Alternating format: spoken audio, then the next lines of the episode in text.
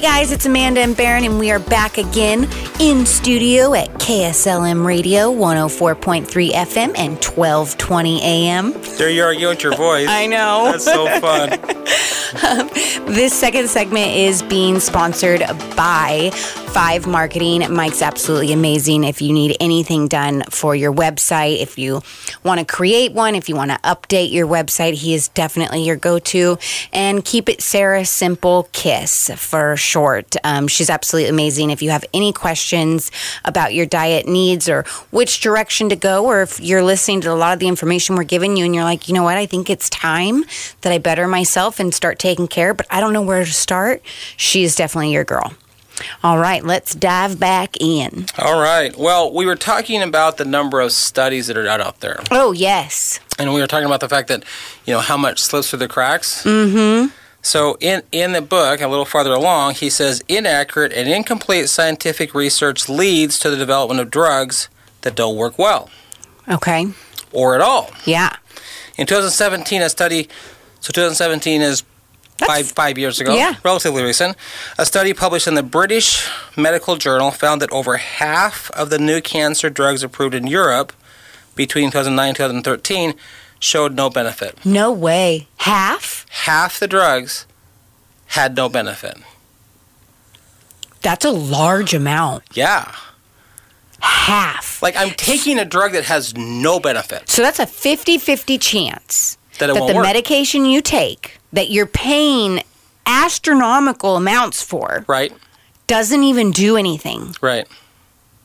And that's the problem with having so many options and so many Which ones do you different take? Yeah. Which should you take? What's the difference? Yeah. He says these expensive new drugs did not improve survival or even quality of life. In some cases, hyped up, evidence l- evidence less drugs rushed to market can cause serious damage or death. Yeah, I believe it. That's why I'm not vaccinated for the COVID. He says one of the most egregious examples of the harm caused by evidence-based medicine used without actual evidence is called Ev- uh, Evastin. Hopefully, I say that right. One of the world's top selling cancer drugs at the time. Evastin was approved for use on metastatic breast cancer. We were just talking about Yeah. that, right? In 2008, under the FDA's Accelerated Approval Program, which allows a drug to be fast tracked even with insufficient data. So, our government, the federal Drug Administration. I wasn't going to say the other word I was thinking. the Federal Drug Administration has a program where they can accelerate a drug to be put out there even with insufficient data. yeah. And that particular drug was one of them. It was approved by a, a, a maker called Gentech, which had completed two trials. They did two Yeah. trials only to find that the results could not back up their claims, All right. and yet it was still approved. I don't think fast tracking should be a thing. There's n- with how much medications out there, there's no reason for it to be fast tracked. You're that's your that's somebody's life. Mm-hmm. So in November 2011, the FDA revoked, so they approved it in 08, but they revoked it in 2011, three years later. Okay. Wow, The- so that was out there for three whole years. Three years. That's going to come into what we're in. Whoa. Three years that drug was out there for women who had metastatic breast cancer. The drug, um, f- uh, it was That's, re- yeah. So it was, that's it was- frustrating. So it was revoked approval for treatment of breast cancer after concluding that the drug was dangerous and didn't work. The FDA commissioner issued a statement after reviewing available studies. It is clear that women who take this drug for metastatic breast cancer risk potential life-threatening side effects without proof that the use of this drug will provide a benefit Wow. in terms of delay in tumor growth. That would justify those risks. Nor is there evidence that this drug will either help them live longer or improve their quality of life. So I'm curious. I know you don't probably have the answer to this, but I'm just curious how much money they made in those three years on this drug and what became of that. Did they have a lawsuit? Did they have to pay it back to those women? Like, what? I've got does answer your questions. questions. You're lying. It does okay, answer. keep going. I'll shut up. For two and a half years, tens of thousands of women were prescribed this drug for breast cancer.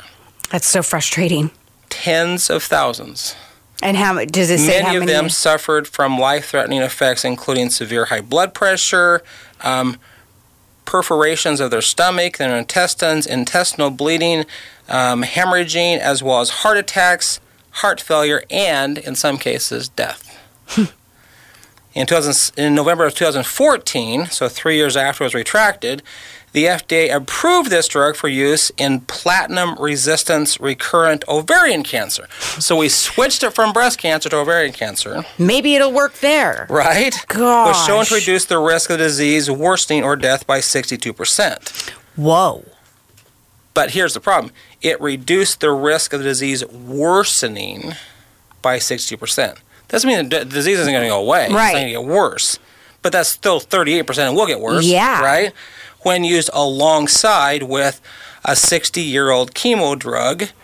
So take this one and some chemo, So you can't just take this one. You have to take this one with it. Like, Right. right? come an, on. an impressive claim, but the patients taking that drug only live about three and a half months longer on average. So it doesn't really help you that and much. what's the cost for that three and a half? Gentech brought in over $48 billion in net sales revenues between 06 and 014, largely because of that one drug alone. Shame on them. You asked me to find the number, and I just found it. Shame on them. Forty-eight billion. So they just they start their research in 06. Okay? We follow a little timeline in the book here. They start the research in 06. It's in Europe. In 08, the FDA says it can come to America. In 2011, no, it shouldn't be in America. We should pull it, but it's been out there for three years and women are taking it. No, we'll put it back out for ovarian cancer instead. And then in 2014, they had made $48 billion. Whoever said, That's that's net. That's that's after expenses. "Oh, That's 48 billion in net revenue. that's And, and- insane." And, you and your sisters own a business here. So there's gross yes, and there's net. and those are two very different numbers. 48 billion in net from largely from selling that drug alone. The drug is still on the market today, approved for the use of several other cancers. So let's take breast off the table. Let's take ovarian off the table. Now we'll use it for other We'll cancers. just keep trying different cancers until we get it right. and typically given to terminal cancer patients, hoping it might buy them a little more time at a cost of $50,000 per year. That's insane. So they give it to terminal p- to so that at the end of it, so they can't have consequences on it not working. And they already said earlier that it showed little results of working. Right. But now you're, ter- you're terminal. So now you're just grasping at straws. Grasping. Now you're literally just you're you're using and abusing the system. At $50,000 a year. That's insane. A recent study found that patients who took that drug combined with chemotherapy, like I said earlier, So it can't just be by itself. Oh, No, so if you took it combined with chemotherapy, had a 50% increased risk of dying from complications versus those who receive standard chemotherapy. That's So if crazy. you just get chemotherapy, but let's put this in combination with chemotherapy, and now it increases your chance of dying by 50%. unreal. The person that retracted this to take it off the market and then whoever put it back in on the market for ovarian cancer, that person should be incarcerated. Yeah. I truly believe that. I think that's how infuriating. They already knew it didn't work for breast cancer. Right. So why would it work for ovarian cancer instead? And now it's for terminal use patients. Yeah. So the last thing it says in 2016, so a little further along in our Right. this whole thing started in 2006. Right. So in 16, Gentech and OSI Pharmaceuticals were ordered to pay $67 billion fine for giving promotional materials to oncologists, including misleading and overstated survival data. But a $67 million fine on a $48 billion profit is small, Yeah. small fine. Right. Small fine. What does that hurt them? Yeah. Nothing. And, and, the, And the- it's still the- out there. and the fine was because they knowingly gave promotional material to oncologists that was misleading. So we're talking about the fact that doctors are so busy, they're just kind of taking your word. Right. Oh, here, here, here's our uh, sheet on this. Here's our informational sheet to push out to your patients. Okay, great. So this is what it does for you. I think it's a great option because this is your survival rate. Okay, sure, I'll take it. I mean, it's just it. Yeah. Yeah. That sucks. And I know that we had a chance uh, earlier this year to have Dr. Bud Pierce, who's the oncologist who actually helps take make Cancer Awareness Weekend in town happen. right. And I had a conversation with him, like, like who who who's the bad guy here? Right. Well, he heart of gold as an oncologist wants to help. He goes to get his education. He starts a business called Organ Oncology, but he's got to put it someplace, so he puts it in Salem Hospital. So now he has to play by Salem Hospital's rules. There's Right. protocols at the hospital, right? But the but then the onco- the pharmaceutical reps come in. Well, he's got 50, 60, 70, 80, 90 patients. Who knows how many patients he's got? And it's like, okay, that sounds great. That sounds great. That sounds great. Let's run it through the hospital. Well, the hospital is in cahoots with the insurance companies, Right. And and so he has to play by their rules. Mm-hmm. And in the end, in the end, Dr. Pierce said, "We're all playing by the insurance company's rules." Right. Here's an oncologist, lead oncologist in the state. Many people that is listening to this show have gone to Bud Pierce's office. Yes, he's very well known. Very well known. Heart of gold, Yes. you know, ran for governor. Mm-hmm. He's saying we're all playing by the insurance company's Yeah. rules. we're all under their thumb essentially. Yeah. I mean, even, even to a degree, the pharmaceuticals are playing under the insurance rules. Right. I think that they're playing the rules together. A a hundred percent. I think they The kind of work insurance companies together. Mm-hmm. together to see who's going to make more money there. But Oh yeah. Well, like I said, I had gotten a bill from. Uh, I think I'd mentioned this a while ago, but I'd gotten an insurance bill for my husband's um, hospital, and it was like for insurance, this is how much it'll cost, and it was way higher. But if you're cash paying, it's way lower. And it was like, why is there a difference in price?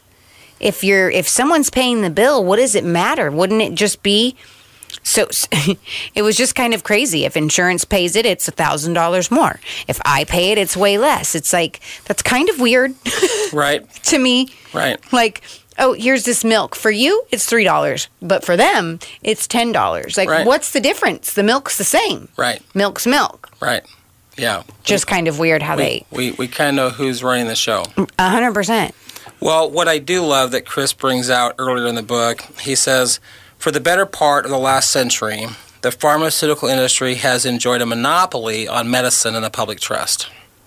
But the last two decades, so the uh, probably from 2000 to now, the rise of the internet and widespread access to information, probably through social media and places like that, Right. has led to a collective consciousness of the pitfalls and perils of conventional medicine and to resurgence in the interest and use of nutrition and natural non-toxic therapies for healing and preventing disease. So I think what's happened is there's a whole generation that gets tons of information from the internet and they can research stuff all over the place and it's created this group, this collective consciousness that what you're telling us isn't good advice and they and that that's collective conscious Right. wants to go back to a more uh, more natural way of healing. Mm-hmm. So he says, in response to the natural health movement, which is really what kicking cancer is, Right. Absolutely. pharmaceutical based medicine rebranded itself. So it is now, quote, science based medicine Oh. and it's evidence based medicine. Using the word science to imply truth and the word evidence to imply proof. Okay. Like all manufactured good, it goes without saying that there is science involved. Of course, drugs are science based, and so are Pop Tarts. Good point. Good point. So any any business, any product brands itself. And in that branding process, we get the consumers to think about us in a certain way, right. right? Um, I mean, Yeah. KSLM brands itself in the Mm-hmm. community. Right. The pharmaceuticals had to rebrand themselves because the public was going, we want to go back to more of a natural way. Right. They said, well, we're the science based way Yeah. were the evidence based way. And yet Mm-hmm. we just talked about so many studies where the evidence was wrong, Oh, yeah, it was fraudulent. Uh, fraudulent. It was made up. It Eh. wasn't. And then the ones that didn't get pulled like that, they went through and half, half of them didn't even work. Yeah. And I don't understand why, if it didn't work on breast cancer, they knew it didn't work on breast cancer, then why in the world would you try it on ovarian cancer instead? Right. and then keep going. then- well, we'll well, just try all these different And cancers let's move until on to we the hit terminal gold. ones. Yeah. Unreal. Yeah. That's really frustrating. so, yeah, sometimes I shock myself with the yeah. stuff I bring you. yeah. That was a little heated discussion we That had was, there. That was, that was a little Got me all easy. riled up. well, let's go back to a happy story. Okay. Let's go back to a happy story.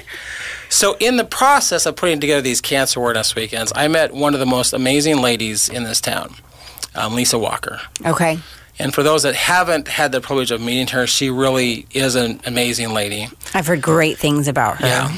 Um, what what she and the volcanoes have done over the last 25 years, and for those that had a chance to go, they did a 25 year sale of merchandise out there at the stadium, um, and and s- so the reason I bring her up is because in September 12th, 2000, so about 22 years ago. She received a call from her surgeon informing her that she had a biopsy what was malignant. She had a cancerous tumor. Okay. And her young son, Mickey, who now runs the Mavericks League. Okay. Yeah. And, and some of the listeners may have met Mickey. oh, yeah. I but think at we're that pretty time, familiar. Mickey was three years old. Okay. And Mickey walked up to his mom and uh, he placed his hand on her knee and he says, Mommy, it's going to be okay. Okay. It's going to be okay. and for anyone that has a three year old, you Yeah. can almost hear that three year old saying that. How sweet. So she said, Yes, he said it like it's spelled. You could say he was prophesying my healing. Mm-hmm. Mommy's gonna be okay. Giving her hope. Yeah.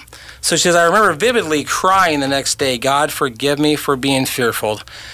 It was as if I was transformed to a new life. For a little while, I waited to go back to September 11th. That is until 2001. My treatment was a strong, aggressive approach, making sure that the cancer would be destroyed. Dr. Pierce became a hero, number three in my life my husband, my son, and Dr. Pierce. Okay. This event was nearly 21 years ago. It shook me. I do not regret the, the experience. I learned so much about healing inside and out. The kindness I received from so many was, was awe inspiring. Other survivors I met gave me hope, especially the lady at the clothing store who recognized me and said, Great article. I am a 21 year survivor. oh. That's awesome. So, because of what she did Mm-hmm. in 2000, she um, started that next year, Cancer Awareness Night. Okay. So, I actually So have, that's a, I really have a, I heavy have a to gift her. for you. Oh. So, this is from the volcanoes. It's the Salem Kaiser Volcanoes Cancer Awareness Weekend card Okay. has her story on the back of it. Uh, so she um, she launched with the volcanoes in, 2000, in 2002 a program that has become nationally recognized.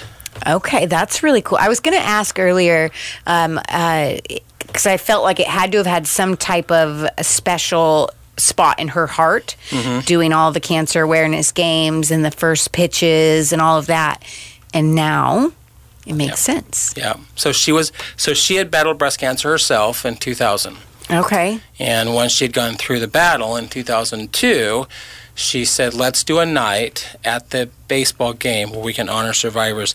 That first one let's see, it says a number in here. The first one brought 60 survivors together, that's amazing. the very first one.